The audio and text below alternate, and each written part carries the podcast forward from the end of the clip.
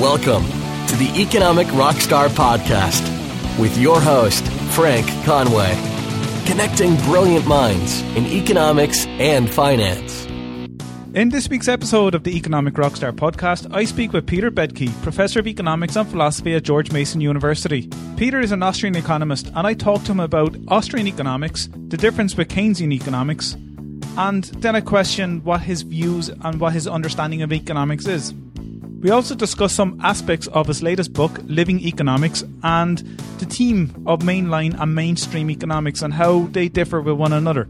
It's so evident from this conversation with Peter that he is so passionate and knowledgeable about field of economics. And he's embracing the readings and the research behind all types of economists, be they from Smith to Keynes and beyond. To access all the links and resources mentioned in this episode with Peter Boettke, visit economicrockstar.com forward slash Peter Boettke. That's P E T E R B O E T T K E. Never miss an episode of the Economic Rockstar podcast. Visit economicrockstar.com, submit your name and email, and you will get each episode straight to your inbox.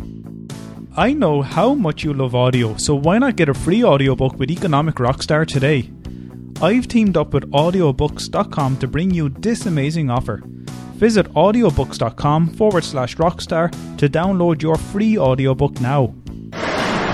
Scientifically, we have to recognize that the what I call mainline economics uh, represents a kind of methodological, analytical, and practical challenge to the dominant way in which people think about economics.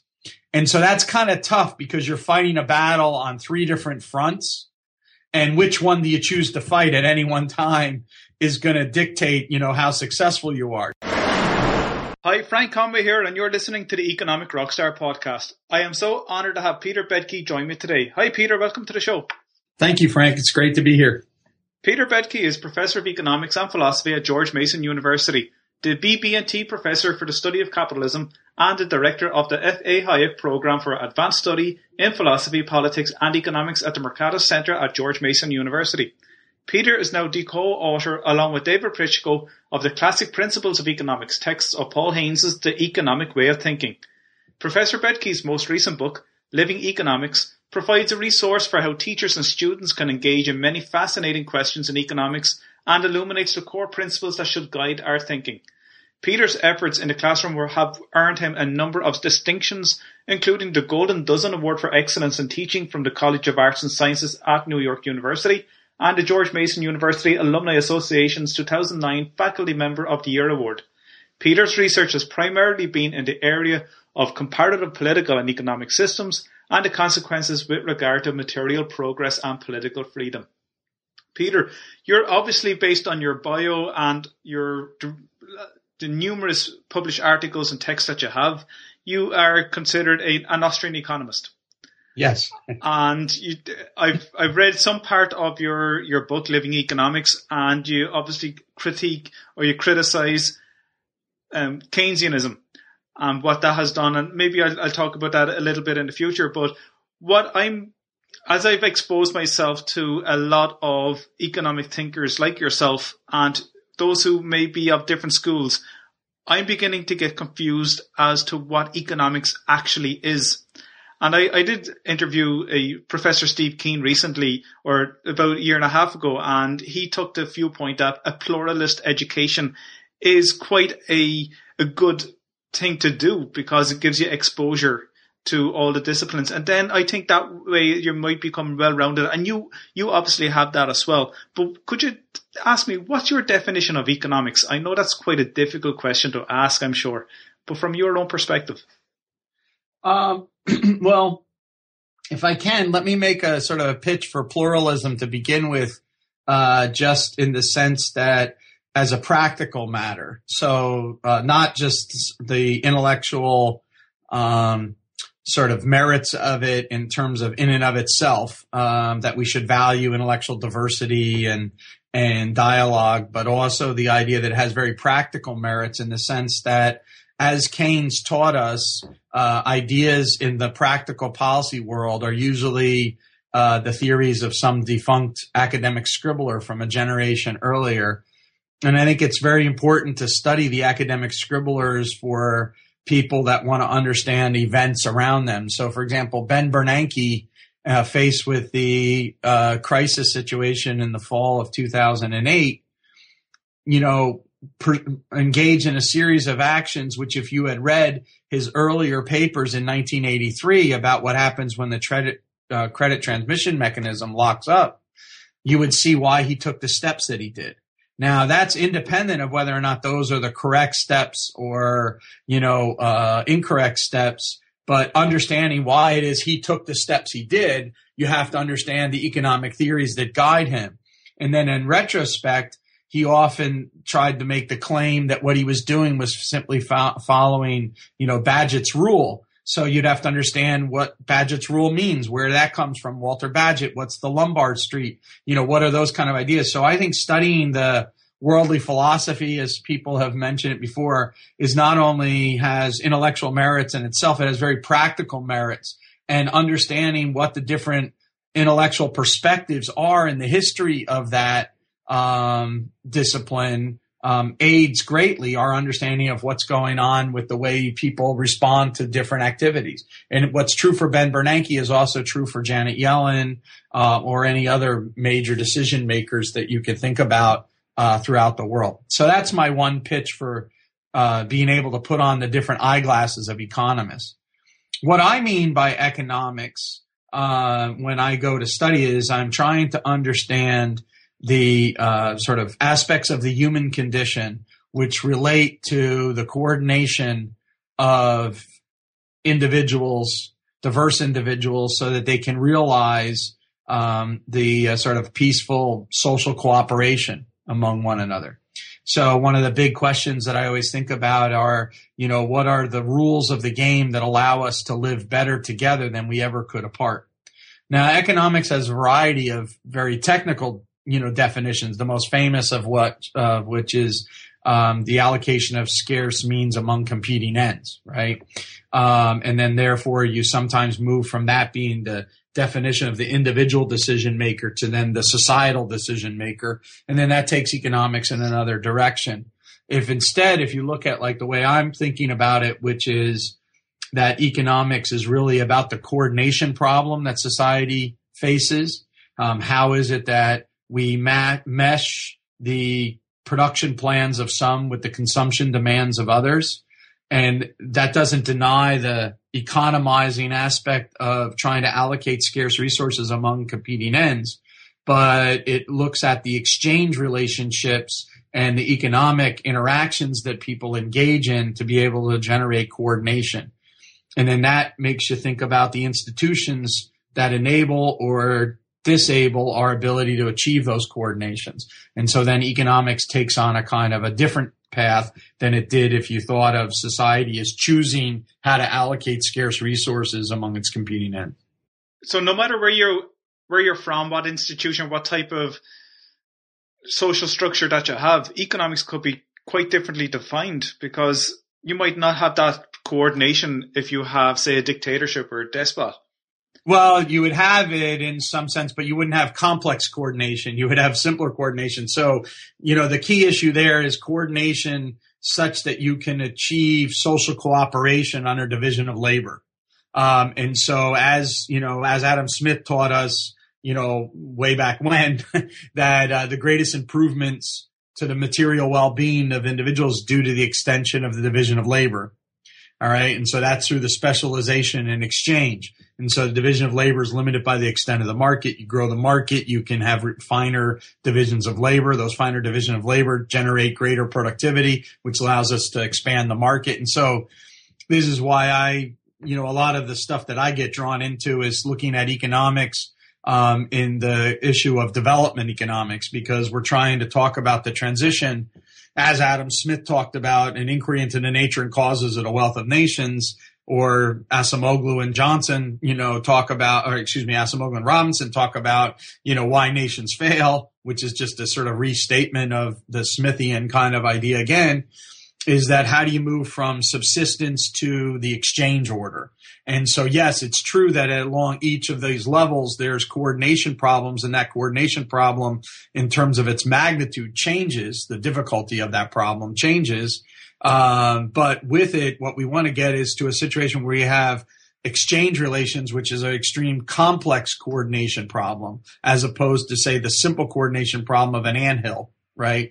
Um, and so, yes, it's coordination all the way through. The question is, is in a modern industrialized economy, how does that coordination problem get solved? And have we become lost in all of this, Adam, all of Adam Smith's thinking? I, I did interview Daron Acemoglu in episode 68, and he was talking about his book, The Why Nations Fail, and it's, it's quite intriguing um, uh, dialogue that I had with him. But Adam Smith and I'm sure people get confused as to what he has he means in his theory of moral sentiments, and also where he picks up on rationality in his um, the uh, the, the second book? Sorry, Wealth of Nations. Wealth of the Nations. Relationship between the two of those, and yeah, I mean, so you were asking me about Austrian economics before. In my book, Living Economics, I actually uh, don't talk exclusively about Austrian economics. I talk about what I call mainline economics. Um, and so that is the teaching of mainline economics from the Scottish schoolmen like Hume and Smith to the French uh, liberals in the 19th century like Say, uh, to the British utilitarians like Mill, uh, to the early neoclassical economists, a branch of which is the Austrian school, to later day um, you know, economists such as the new institutionalists. And what I ask in that book is what unites, you know, the common thread of economics so that imagine if you were a Martian and you came and had a conversation with each of those different representatives of those schools and th- could they recognize what you're all doing as economics? Right mm-hmm. throughout that. Whereas if I came and I was a Martian and I was talking to Adam Smith and then I'm talking to say Paul Samuelson, do they still recognize that they're doing the same thing? Right. Or do, would the Martian think they were do, doing two different kind of ideas? And so the way I divide that book is the first part of the book is about what are the core ideas of mainline economics. Then the second part of the book are, you know, who were the great teachers of mainline economics? And then the third part of the book is what are the implications of mainline economics for the way we think about public policy and applications and whatnot. And the idea that I have in there is that as, as many people can tell you, you know, they think of Adam Smith, they'll think of the invisible hand but they don't think about the way Adam Smith reasoned about the invisible hand. They have some caricature of the invisible hand. And what I say in there is that the Smithian Humean style of reasoning is to derive the invisible hand theorem, in quotes, uh, from the uh, self interested postulate uh, via institutional analysis. So if you read Smith and Hume, institutions are throughout the entire process. And in fact, it's not the case that self interest always generates publicly desirable outcomes. Professors, Smith uses example in Oxford, are as self interested as the professors are in Glasgow, but the results in terms of education, the manifestation of their self interested behavior changes. In Glasgow, the professors were paid by direct student fees in Oxford, they were paid out of an endowment. It didn't matter if the students were satisfied or not. So in Oxford, Smith describes the professors as being aloof, uncaring, not very prepared, and whatnot. Whereas the professors in Glasgow were very attentive, were very prepared, cared about what the consumer, uh, the uh, the students wanted to learn and whatnot. And that's not because of behavioral differences. It's because manifestation of behavior changes because of the institutional context. And to me, it's this issue of how our institutions will guide us or deter us in our efforts to coordinate with others and realize the gains from trade and the gains from innovation that unites the economics from Adam Smith to Vernon Smith and that there are other people who we could call economic thinkers in quotes who deny that either one of two ways. They either try to collapse the invisible hand theorem to the rationality postulate and get rid of institutions. That's what happens in a lot of formal economics.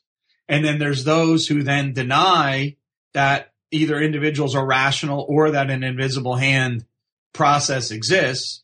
And um, they they tend to be people from you know Malthus all the way to Marx to Keynes to Veblen to Galbraith and and these kind of people. And so there's a difference between mainline economics and mainstream economics because mainstream economics is whatever is currently fashionable in science. And sometimes the main line is the mainstream and other times there's big deviations. And it's at that moment of deviations when the mainline teaching is at odds with the mainstream science that you see schools of thought rise up to challenge the existing status quo and try to bring back again a lot of the core Smithian insights.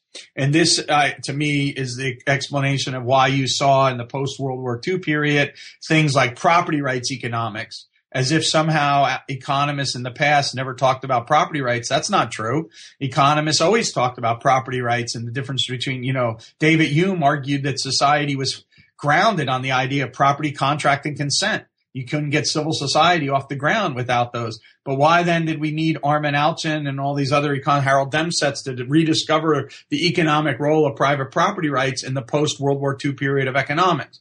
And a similar thing you could say about public choice.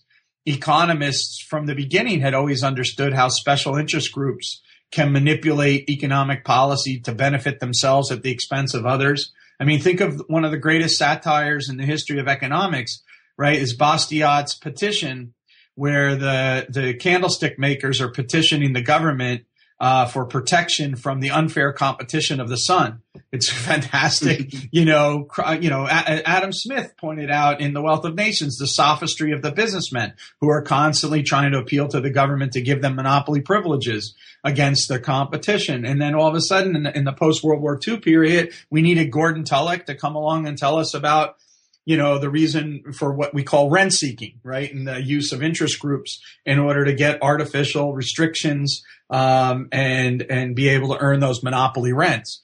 And so, you know, we had to rediscover a lot of things because our economics pushed all of those institutional factors out of economics in order for us to get more precise modeling.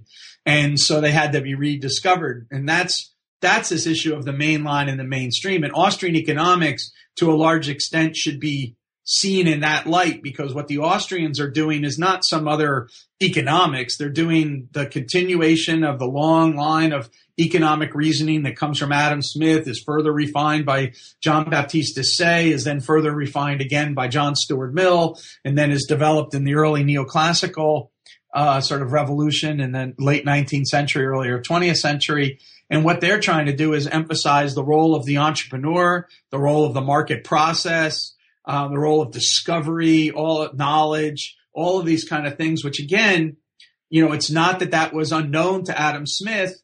It's just that it was stated in, in a way that needed further elaboration and refinement. And so the science progresses by going forward and doing that. And I think that that's, that if you see that the, that economics is a constantly growing, constantly evolving science, it's a living thing. That's the reason why the title called Living Economics. And why you have the tree on the cover of the book as well. Right. And, and that this is a, you know, the branches are growing, but the tree is deeply rooted, you know, and that roots are all the way at Adam Smith, but then there's all these branches and the trees are lively.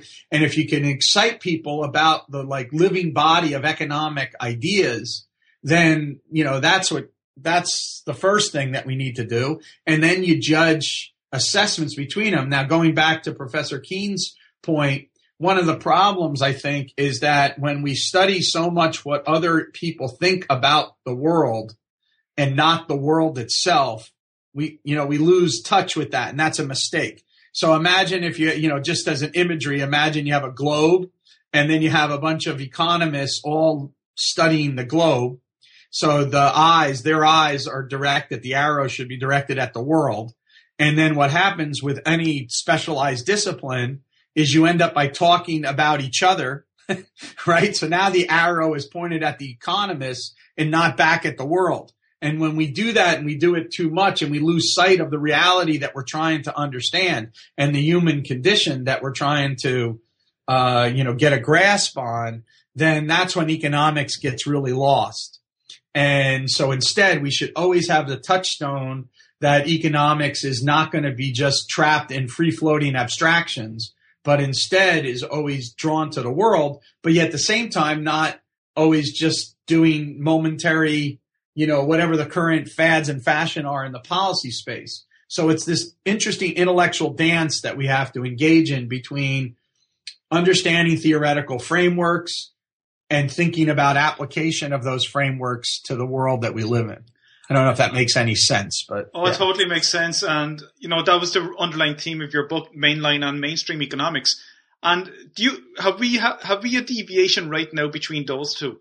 Because you have the financial crisis. I know it's in the recent past, but again, ever since that happened, the plethora of papers that have come out to explain the causes of the crash, irrespective of what um, economic thought or thinking we have. But again, if there's something that's of that's current, that's a fad in terms of thinking or behaviors in the economy, that's a lot of publications occur at that point, and students, especially if they're doing research, to get the the interest of the supervisor or to get the possibility of publication needs to follow the fad, and then all of a sudden, yeah. like my, my thinking would be, say, for example, the efficient market hypothesis in the 1980s, then late 80s, it was all uh, anomalies, and yeah. that just dropped off the cliff. Yeah, no, I think that that's right. I think one of the things that a lot of critics say, people that are somewhat, so I don't like to say heterodox, especially with respect to Austrian economics, because that's how a lot of people characterize Austrian economics. But Austrian economics is really, they believe, you know, Austrian economists believe that individuals are uh, making choices within constraints uh, that in making those choices, they pay attention to the marginal, you know, unit. So they're marginalists, they're subjectivists. Uh, they believe that the, you know, the sort of the nature in which the price system operates. Um, and so that's different from like the Marxist critics or the post Keynesian critics or the old institutionalist critics. So Austrian economics is more in line with like modern new institutional economics and early neoclassical economics. Um, but Austrian economists are slightly out of sync. So I like to use the phrase slightly out of sync economists as opposed to, if I'm not using the term mainline, uh, to describe the kind of ideas. But I think we overstate how, in the wake of the financial crisis, how the um, breastfeeding by some older economists, but primarily by heterodox economists, about how the economics profession screwed up so badly, we overestimate how that's had an impact on the economics profession. Um, so it's true that in the outside of the mainstream literature, um, that you see a lot of people, you know, the George Soros movement and INET and also you know like the Hayekian types, like with the rap videos, you know, um, and all of that. A lot of attention, or for that matter, Hyman Minsky and the Minsky moment. So sort of a post Keynesian kind of idea.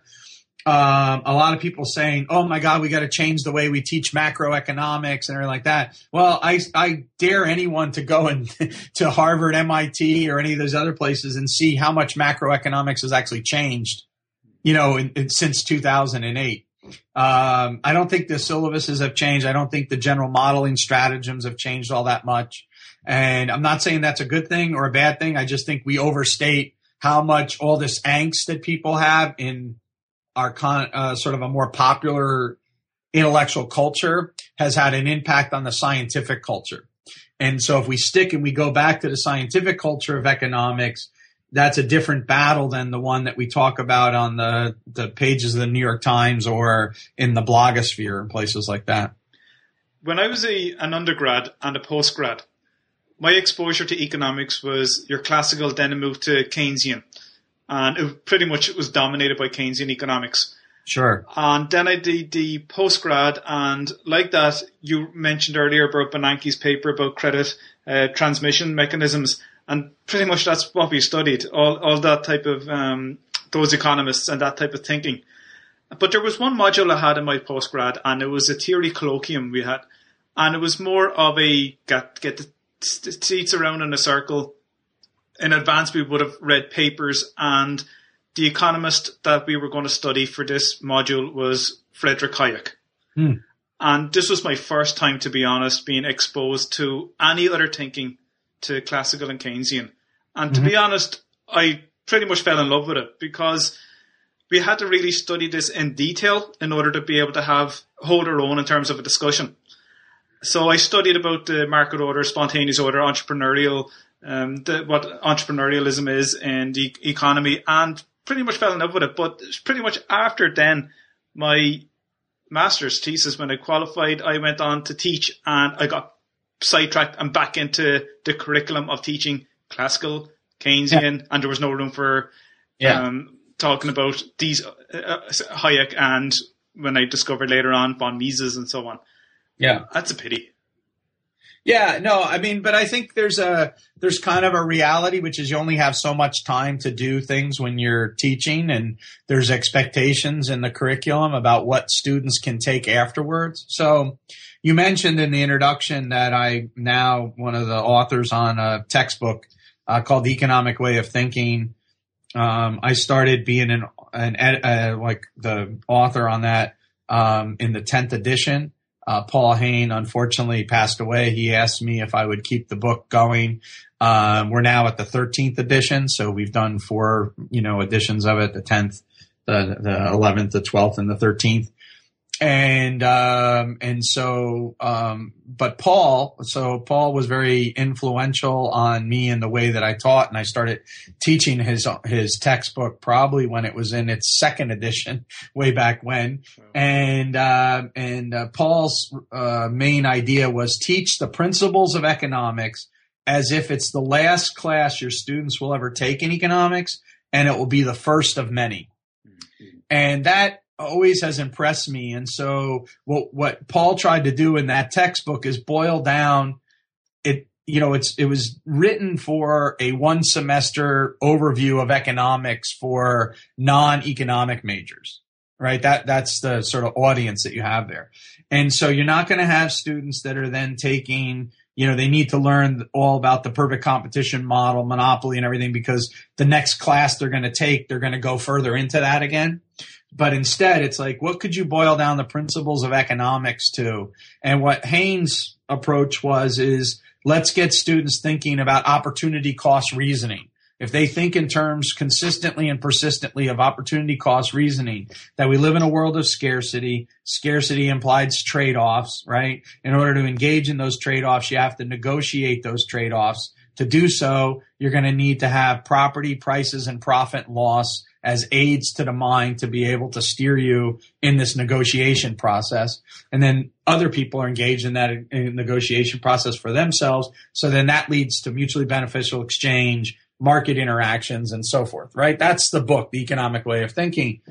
And it goes through all of that. And then eventually, you know, you need rules which define that. So that's why you get to the constitutional moment. And so that's why that book, in some sense, is a principles level summary of the ideas of Hayek and of Jim Buchanan and so put those um, you know together and then the playing out of that that argument now if that textbook is very very useful for this one semester introduction class but it doesn't lend itself to the same kind of multiple choice exam you know process it doesn't lend itself to the same kind of i'm going to now take another class which then builds on the models that i learned in the earlier class right, and go forward. And so, whereas the way Keynesianism has developed or the way neoclassical uh, models have developed, it's very easy to do that in the teaching.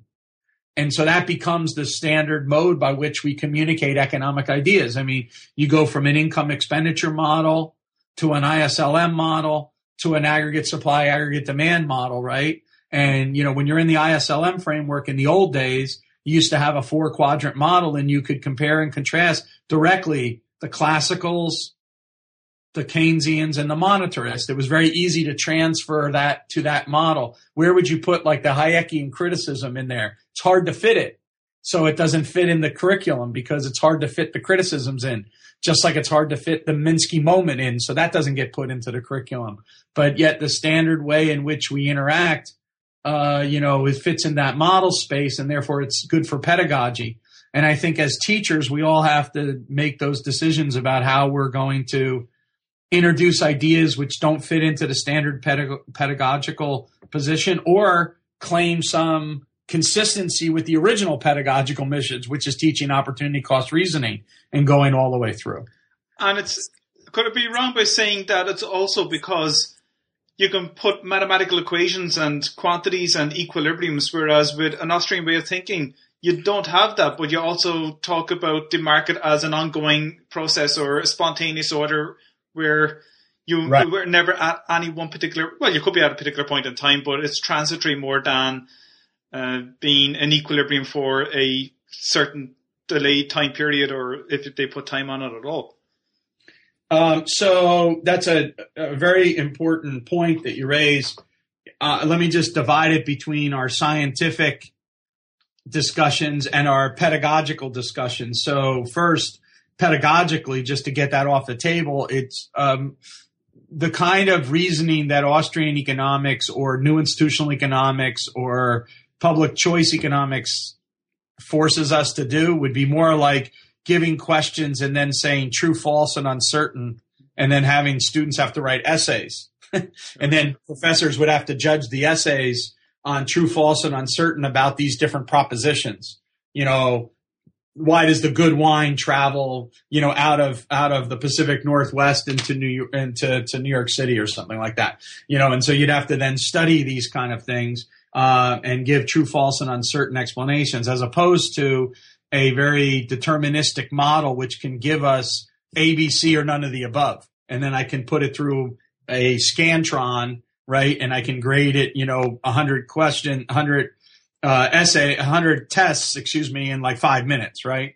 Uh, as opposed to having to grade for the whole weekend. Um, so I think that there's advantages and disadvantages that bias certain processes.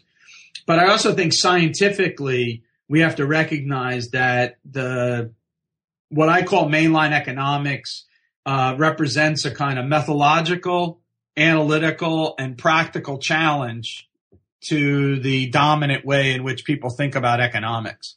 And so that's kind of tough because you're fighting a battle on three different fronts.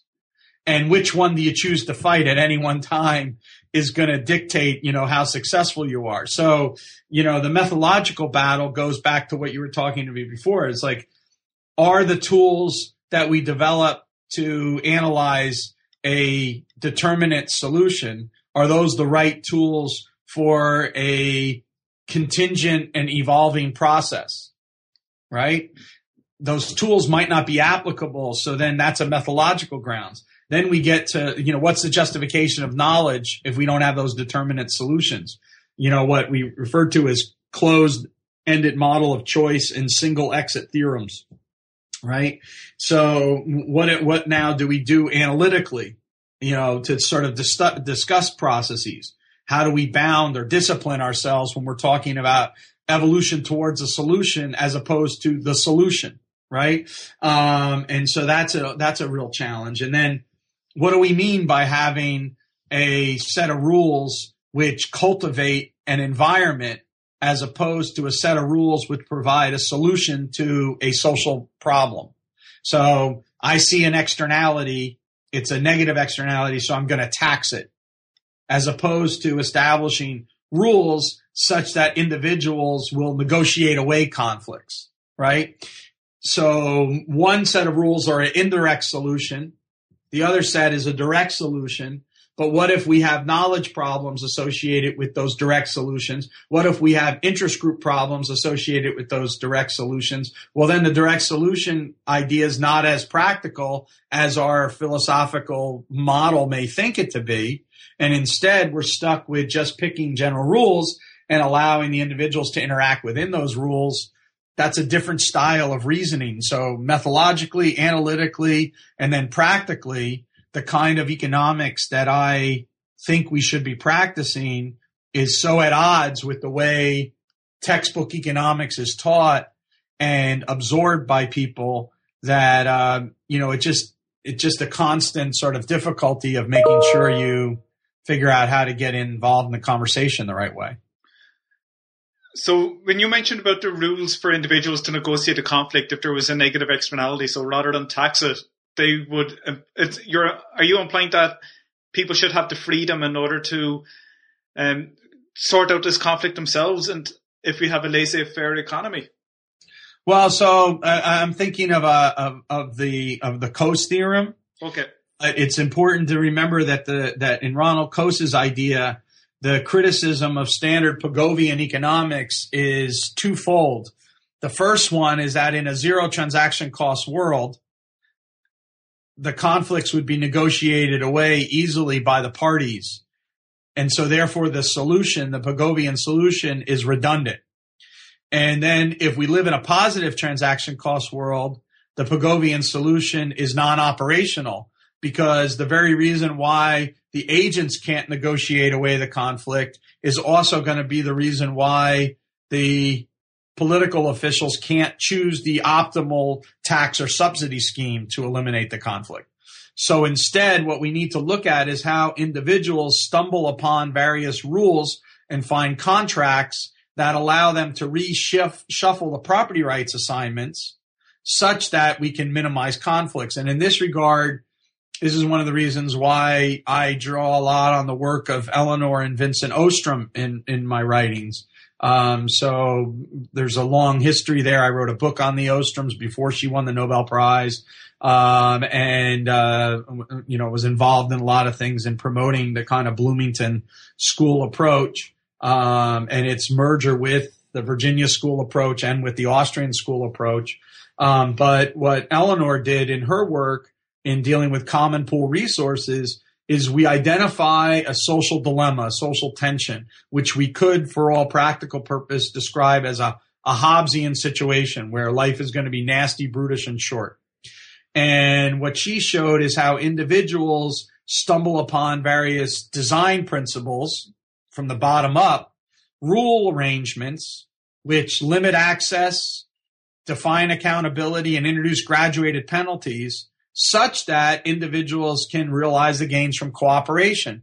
And that's what she sees in her common pool resources.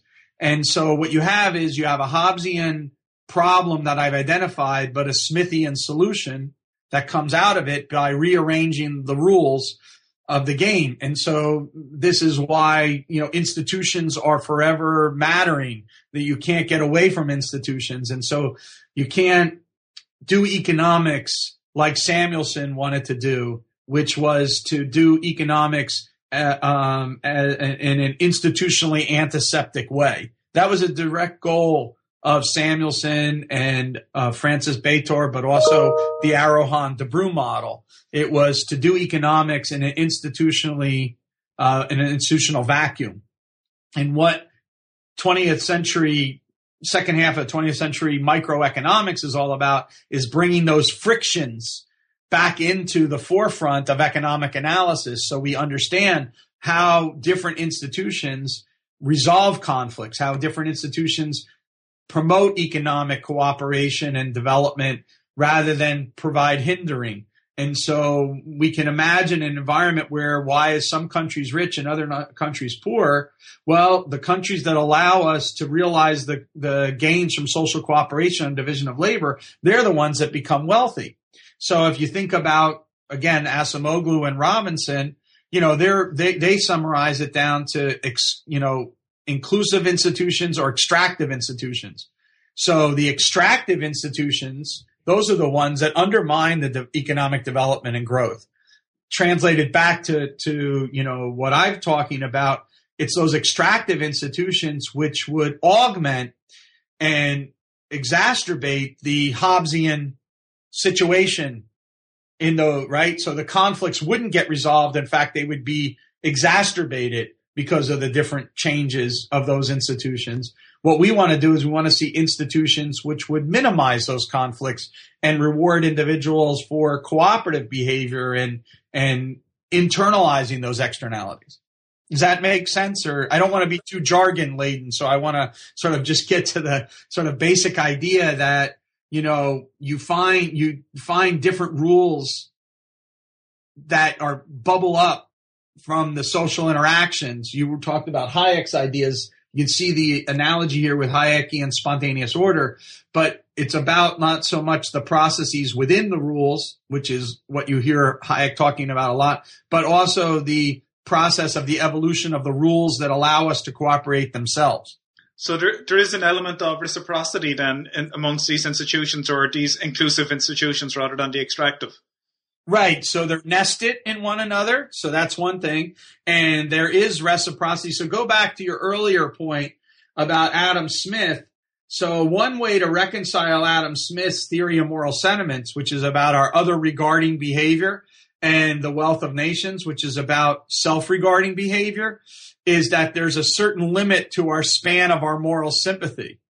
And that in, in intimate orders, it's correct that we would draw on our familiar feelings and our sympathetic feelings. But when we're drawing among our strangers, right, then all of a sudden we need different kind of rules by which we interact. So Smith has this great passage in the beginning of The Wealth of Nations where he says that um, scarce in a lifetime do we have the opportunity to make but a few close personal friends. But for our survival, we rely on the cooperation of great multitudes every single day. How is it that we're going to interact with others versus our intimates? So the, the theory of moral sentiments is all about our empathetic feelings and how we develop and cultivate that. And that's what it means to be a civilized human being. All right. But then by the time we're in the wealth of nations, we're talking about how we develop that or that kind of sense is limited in the sense that we can't treat everyone as if they're like our son or our nephew or, or whatever. Instead, we deal with them. The trust is embedded in the institution then. So contracts or the negotiation of terms on the price. And, you know, the easiest way to think about this is if you went downstairs to get cereal when you were 10 years old from your mom and your mom said, okay, that's $5 or three pounds or whatever, right? Uh, you would look at it and say, what are you talking about, mom? But if you went into the diner in your local town and they gave you your breakfast and then you said, oh, thanks a lot and tried to walk out without paying, they would say, you know, what's wrong with you, right?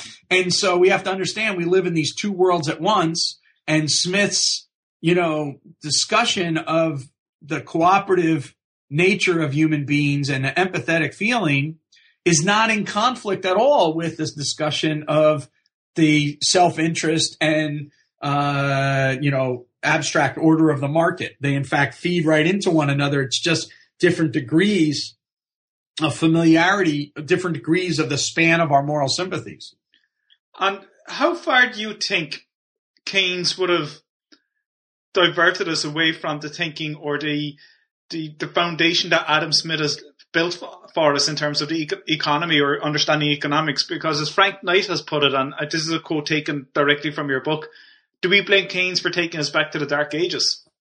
So it's a very, very sort of tough question because there's no doubt that Keynes had several things going for him. One of them is is that he uh, was an extremely charismatic figure that was comfortable in academics, in business, and in government. And so he was kind of one of these very uh, sort of uniquely talented intellectuals. Second of all, he was extremely brilliant, right? Um, I mean, from and identified as such from a very young age. Um, and this includes, like, if you read the the most interesting biographies of any economist, in my opinion, are actually the biography on Keynes by Skidelsky. And if you read the first volume, you get a sense of just the amazing brilliance of Keynes as an intellect from identified from a very early age. And then uh, third, he was a very gifted writer. So except for the general theory, his pen is amazingly gifted. And so he was an essayist as well as a scientist, as well as a book writer. Now, okay, so all those things aside now, I do think Keynes is a product of his age. So you have to remember that he's coming out of, you know, the 19th century Britain. He is part of a, of a new sort of emerging order among intellectuals, which is trying to tear apart the existing order. And that includes like him and his Bloomsbury friends, like using first names rather than people's like Mr. You know, so and so or whatever. You know, they're now tearing down the kind of previous existing barriers and, and whatnot and the, and the uh, kind of traditional moralities they're trying to tear apart. So he's part of that whole progressive ideology, which is becoming very, very important during the, the 20th century, beginning part of the 20th century. And he, you know, he's very, very clever guy. And so he's making arguments here and there. What people like Knight and Hayek are talking about is that Keynes was not a very extremely well trained economist in the technical meaning of that word. You can see Hayek actually on YouTube, old videos of him claiming that Keynes knew very little about the whole body of economic thought. He knew like Marshall's book, and that's basically it. So he doesn't really know what's going on the continent. He doesn't know what goes back historically. And starting in even in 1926, you know, he's already attacking, you know, laissez-faire and the kind of caricature of laissez-faire in which rationality is hyper rationality and he's saying like people don't do that and we don't we don't harmonize. Go back and read his essay uh, the end of laissez-faire.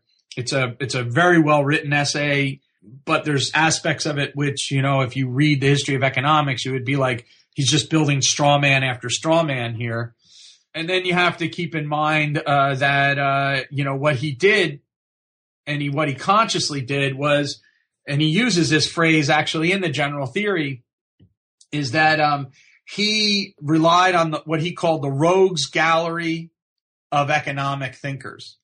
So he reached back in the history of economics and drug up all the people who economists had determined had misunderstood the nature of the core teachings of economics. And so that includes Malthus's theory of a general glut, it includes people like Major Douglas, you know, who are kind of monetary cranks. They, you know, believe that you, there's no real relationship between the expansion of the money supply and the price level. You know, there's, uh, he puts a focus on spending, not on savings.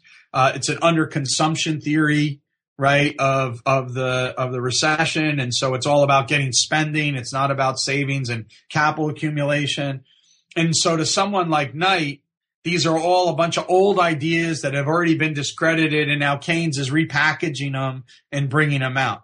Now, to Keynes's credit, Great Britain, I think that this fact is correct, but I am subject to being wrong. But I think that Great Britain had only fallen under ten, uh, under double digit unemployment from the end of World War One to the mid 30s only once. And so it's kind of like the way we think about Japan today. There's just this a massive amount of stagnation. What's wrong is that Keynes wanted to build a caricature, caricature and kind of made a claim that, you know, what they had been doing in Great Britain or in the United States during this long stagnation period was laissez-faire. And therefore that's why we're you know, in the in in such a bad form. Whereas the reality is is that if you read contemporary people like Hayek or whatever, they were complaining that the government was too interventionist, you know, throughout this whole period of time, right? The government's not doing the right activities, it's engaging in all these wrong activities, which is to prop up spending and to do all of these other things. So a lot of Keynesian policies for example, especially in the United States, were already adopted well before Keynes came along. I mean, look at Roosevelt's brain trust, you know, Rexford Tugwell and the whole uh, Foster's and Catchings kind of model is dominating the way that America is, is trying to tackle the Great Depression. Uh, but Keynes comes along and there's this impression that the only reason why the Great Depression has lasted as long as it did was because politicians lacked the foresight to engage in these more aggressive policies now they start engaging in those more aggressive policies. It coincides with World War II. We end up by, you know, growing out of the Great Depression to some extent. Again, you know, just as a point of facts or evidence, remember that all the economists that were skilled in the Keynesian techniques uh, during this period of time predicted that we would go into a massive recession after the war because spending would be cut down. Government spending would cut down, right? But instead we end up by having a kind of a post World War II, you know, miracle of economic growth in the United States, for example. And so to someone like, like Knight, the or Viner or any of these other guys that were critics of Keynes in real time, they thought Keynes was drudging up all of these ideas which had been proven to be fallacious, and now he's putting it all in a bundle and bringing it out. On the other hand, you know what you have to remember is that Keynes is just this amazingly charismatic figure, and he thought that he had developed, at least according to Hayek and others that he had developed the ideas that were the right ideas for the time. And when politicians were going to start using them the wrong way, right? Keynes thought he had enough uh, like charisma and power that he could say, you know, stop doing that and snap his fingers and they would do go back to a more classical program. This is at least how Hayek says Keynes treated inflation. That, you know, the policies that they were engaged in were you know, from Hayek's point of view, inflationary, and that if it started to click up, inflation started to reveal itself, then Keynes said to him that, oh, I'll just tell them to stop and they'll reverse like that. And so, uh, in this regard, I think it's important to think of that kind of idea of Keynes and compare it to what his reaction is to the uh, to uh, the road to serfdom, where he says that he's in complete agreement with Hayek in the moral sentiment about the more uh, the road to serfdom. He disagrees with Hayek in the sense that clearly we want more planning, not less, provided that the planning was done by people like Hayek and him. And he thought that the British system of civil service would select that out, right? And so the people wouldn't be uh, suffer from the problems of bureaucratic um, mission creep or any of the bureaucratic dysfunctions which later public choice explains to us. And so, you know, you, you, if you understand Keynes on his own terms, there's a kind of a lack of a deep economics basis, like the way you see in some of these other thinkers like Knight. But yet at the same time, there, he, he, you know, he's so much more charismatic and influential figure than someone like Knight too. So uh, it's a mixed bag in those regards one thing when you were talking about Keynes there that stood out to me um, that I was thinking of, sorry, was that post World War One and the high taxation and the pressures that the UK and other countries put on Germany to rebuild and repay for the devastation caused throughout Europe. Right. And Keynes mentioned that if we continue on with this, we could end up with an individual, not necessarily an individual, but a population who will become quite aggrieved and it could create what eventually became um, to be the Nazi Nazi Germany. Yeah, sure. Keynes's Economic Consequences of the Peace is one of the great classics of the early of the early part of the 20th century in economics. I mean, he's. Um, I should point out, by the way, that Ludwig von Mises, in his book Nation, State, and Economy, which is a German language uh, book, uh, he also uh, sort of you know, mentioned a lot of these things. And obviously his book did not have the same impact as Keynes. Again, you know, Keynes is one of the great intellectual figures of the 20th century. Uh, this reinforces the idea of why Milton Friedman is so important is because, you know, Hayek basically had shifted his focus and, and hopefully maybe you'll ask me about that a little bit because um, it relates to a book that I'm working on at the moment. But uh, but uh, what what uh, uh, Friedman did was an amazing intellectual achievement because when he started out, he was really the only non Keynesian left in the economics profession, and he was able to overturn all of that. It was just phenomenal. So you know, Friedman is just uh, you know what he achieved was phenomenal, but it's only because you have to recognize how amazing Keynes was to see how Friedman's dissection of the Keynesian model is so valuable. Is it true? I heard, I read this before that if you weren't a Keynesian, you'd never get a tenure in a university back then. Um, I mean, I think that people overstate that to some extent because you could be like a microeconomist and just work on that. Um, but it is the case that the, there was a hegemonic notion of what macroeconomics went. So monetarism was very much a kind of radical departure from the Keynesian dominance in the 1950s and 60s. And so someone who was pursuing a kind of an Austrian type program in, in price theoretic macroeconomics would have would have had a very very difficult time. but you know, at the same time that we're mentioning that, the facts are such that you know uh, Fritz Machlup became president of American Economic Association. He was the editor of the American Economic Review at a time. You know, Hayek was a professor, uh, you know, at the London School of Economics, which prior to uh, World War II was one of the major centers in the world in economics. Um, he only left the LSE because of personal reasons, not because of professional reasons. Um, so he could have taught his career at the LSE. He came to the United States, and for a long time, you know, he was offered different positions in the United States before the Road to Serfdom came out. Um, but he chose to wait and come to the United States. Part of the reason why he hesitated with some of the jobs that were originally offered to him was because of his personal circumstances. In the United States, they had rules at the time about faculty and money they earned outside of the university and who owned the right to that. And so he hesitated coming because he wanted to maximize his income because he had two families he had to support now right? His family he was getting divorced from and his new family that he was marrying into. And so, you know, Hayek sort of did Mises is another story. He was very well established in Geneva. Uh, he ended up by winning the Distinguished Fellow of the American Economic Association. So that's like an amazing award for someone to do. And yet at the same time, what, you know, uh, Mises came here to the United States, he was already in his 60s. So that's difficult to like integrate into the academic scene. Um, and so it's it was tough, no doubt. People like Gottfried Haberler was at Harvard, Morgenstern was at Princeton, Machlup ended up at Princeton uh, after being at Johns Hopkins. Um, so the the Austrians that came over here, they all ended up by integrating themselves into the academic culture of the United States and being leaders in it but it wasn't the most friendly environment for them to be leaders. That's just a testimony to their amazing, you know, uh, strength as intellectuals, I think.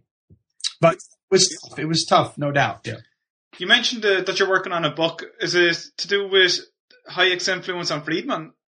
No, no, no. It's a book about. It's in a book called Great Thinkers. It's in a series which Macmillan publishes called Great Thinkers in Economics, and I'm writing the book on Hayek. And a couple things I'm trying to do in the book is one is I'm trying to clarify some misconceptions about Hayek uh, that deal with um, you know uh, uh, sort of Hayek and, and and various different ideas like neoliberalism and all kinds of other things like that. But one of the other things I'm trying to explain is the internal logic of Hayek's own development as an economist. And I talk about his move in the 1940s away from technical economics and into things like political theory and legal theory as and, and also uh, epistemology as not moves away from economics but moves in order to try to capture the institutional framework within which economic activity takes place and to judge those frameworks by their alternative epistemic properties. So if you think about economic coordination, you can talk about incentive alignment as one avenue of it, and you can also talk about information processing as another part of it, and maybe the connection between the two of those. At the time that Hayek was writing, it was considered to be in bad taste by your intellectual opponents if you talked about the incentive problems that their system is going to confront because they thought that you were talking about the motivations that the different actors would have. And so it was actually a violation of the value freedom criteria at this time. I mean, if you can see this in reading Lange, you can see it in reading uh, H.D. Dickinson. They they are very clear that you're not allowed to talk about the incentive problems that their schemes would take into account. That's also true of Abba Lerner. And so Hayek is not going to respond to them by saying, Hey, look, what are the incentives that a bureaucrat has to be able to plan an economy exactly the way that an entrepreneur would plan when they don't have the lure of private property of uh, the incentives of private property rights or the lure of pure profit and the penalties of losses right instead what hayek is going to talk about is assuming that everyone wants to do the right thing how are they going to know what the right thing to do is in any given circumstance? And that's how the price system guides us in that decision. And the absence of the price system means that we don't have the ability to do that. And so what I call that is epistemics. And so I think Hayek's big turn in economics is what I call institutional epistemics, right? In that he wants to look at how alternative institutional arrangements impact our ability to access and utilize the dispersed knowledge in the economic system. And so that's the way that that all works out.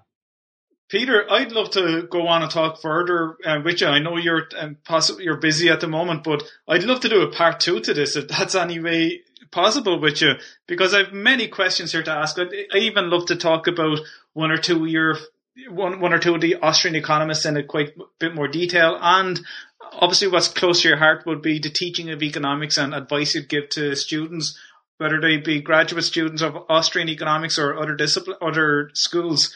Um, and there's so yeah. much more I wanted to talk to you about, and I'd love to catch up with you again very shortly if that's any way doable. No, that's possible. I mean, I can, you know, we're winding down our semester here, and I'm not traveling really. So anytime you want to talk, uh, I'd be thrilled to talk. I think again, you know, what you're doing is one of the really great innovative uh, products in economic discourse going around. I think it's phenomenal what you know these new media are offering to people to have refined conversations about these kind of ideas.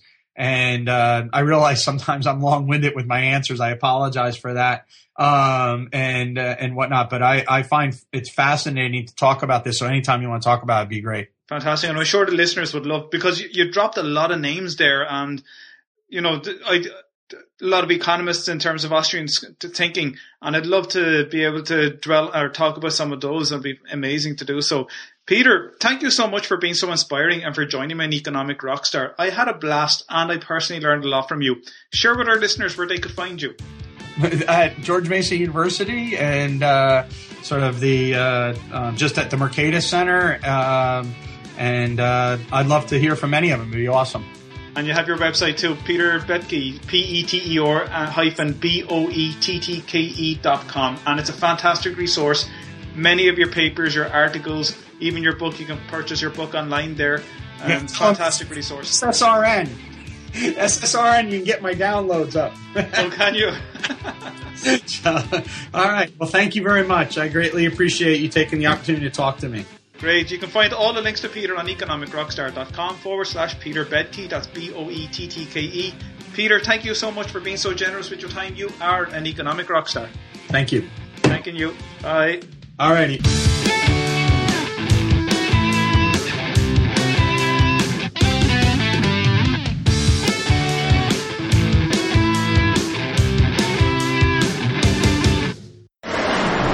If you enjoyed this podcast, why not leave some feedback or comments on the show notes page on economicrockstar.com, where you can also sign up and be a member of the Economic Rockstar community. If you're listening to this episode on iTunes or Stitcher Radio, I would love to have some feedback and for you to leave an honest rating and review, as this will help with the rankings of the show so that more people can find it. If you're listening on the website economicrockstar.com, make sure you check out the back catalogue of all previous episodes and interviews with some amazing professors and authors at economicrockstar.com forward slash podcasts. Thanks for listening, and I really appreciate your loyal support.